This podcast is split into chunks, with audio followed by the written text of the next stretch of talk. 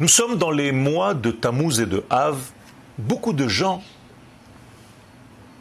appréhendent ces mois et se sentent dans une certaine angoisse.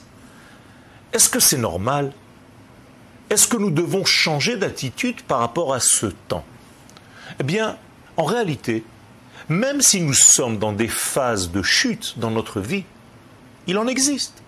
Il faut profiter de ces phases-là pour aller récupérer certaines choses oubliées de notre être.